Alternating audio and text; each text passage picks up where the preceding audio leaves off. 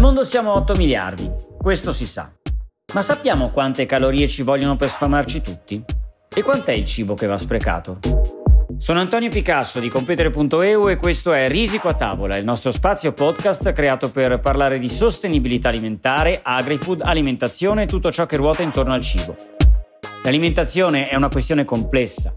C'è chi pensa di semplificarla con diete di rapida consultazione sul web oppure con etichette colorate ammalianti.